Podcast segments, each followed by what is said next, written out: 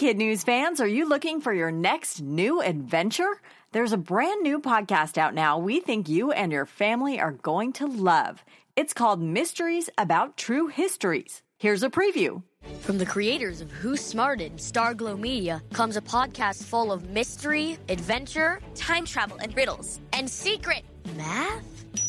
Get ready to listen, laugh, and learn with Mysteries About True Histories every Thursday on Apple Podcasts or wherever you listen to podcasts. Good morning and welcome to Kid News. I'm Tori. Today is Monday, February 18th, 2019. And we begin with the nation tipping its hat to all U.S. presidents, past and present.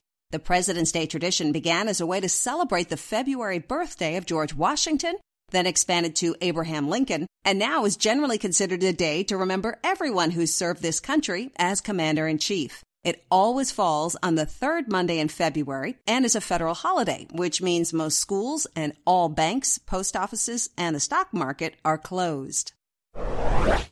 While most of us have today off, a half dozen presidential hopefuls will be hard at work crisscrossing the country to drum up name recognition and support. And while there are plenty of Democrats trying to unseat Mr. Trump, there is now also at least one Republican. Former Massachusetts Governor William Weld has announced he's forming a committee to explore his chances. The move makes Mr. Trump the first incumbent president since George H.W. Bush in 1992 to face a significant primary challenge. Other Republicans considering a possible run include former Ohio Governor John Kasich and Maryland Governor Larry Hogan.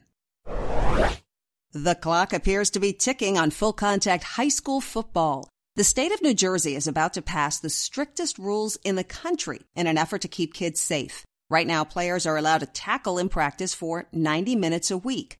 If approved, full contact would drop to just 15 minutes per week. New Jersey's governing board of high school sports has already signed off on it, and with one more vote, it will become law and a likely model for other states. The proposal follows a sharp drop in the number of New Jersey students enrolled in high school football programs, due in large part to safety concerns. Only Colorado, Montana, and Oklahoma have seen more kids leave the sport. In other football news, embattled quarterback Colin Kaepernick is reportedly on the comeback trail. Over the weekend, he settled his beef with the league, and now he wants to play again. As you may remember, a few years ago, Kaepernick took a knee during the national anthem to protest racial injustice. After he was released from the Niners, he accused NFL owners of working together to keep him off the field. But with the legal moves behind him, his lawyers say he's ready to play. One of those attorneys has gone so far as to say he predicts Kaep will sign with either the Panthers or the Patriots. What is expected to be the biggest and brightest full moon of the year is queuing up for tomorrow. A few weeks ago, we had the blood supermoon. This one will be the snow supermoon. According to the Farmer's Almanac, it gets its name because it typically appears around a time of heavy snowfall. A supermoon is a phenomenon that occurs when the moon's orbit is closest to Earth, making it appear full, bright, and larger than life. And tomorrow, the moon will be as close as it ever gets to Earth at about 221,000 miles. Who knew fries could generate so much heat? California's In N Out just got blasted by a food critic for having the worst french fries of any chain in the country. Lucas Peterson taste tested spuds from 19 fast food places for the Los Angeles Times before declaring In N Out's bland little matchsticks that aren't improved by any amount of salt or ketchup. Social media went berserk. Even LA Mayor Eric Garcetti weighed in with respectfully disagree. But others cheered Peterson for finally telling it like it is. His top picks Five Guys, McDonald's, and Del Taco. And that's it for Kid News this morning. Now, our Kid News quiz. What state might soon have the most restrictive contact rules for high school football?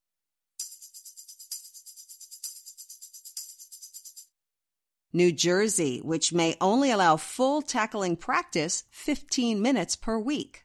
What is the name of the supermoon forecast for tomorrow?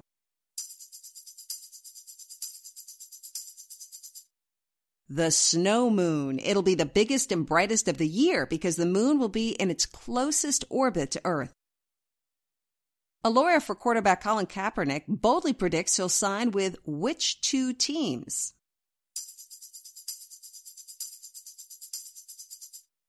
The Panthers or the Patriots? What holiday are we celebrating today?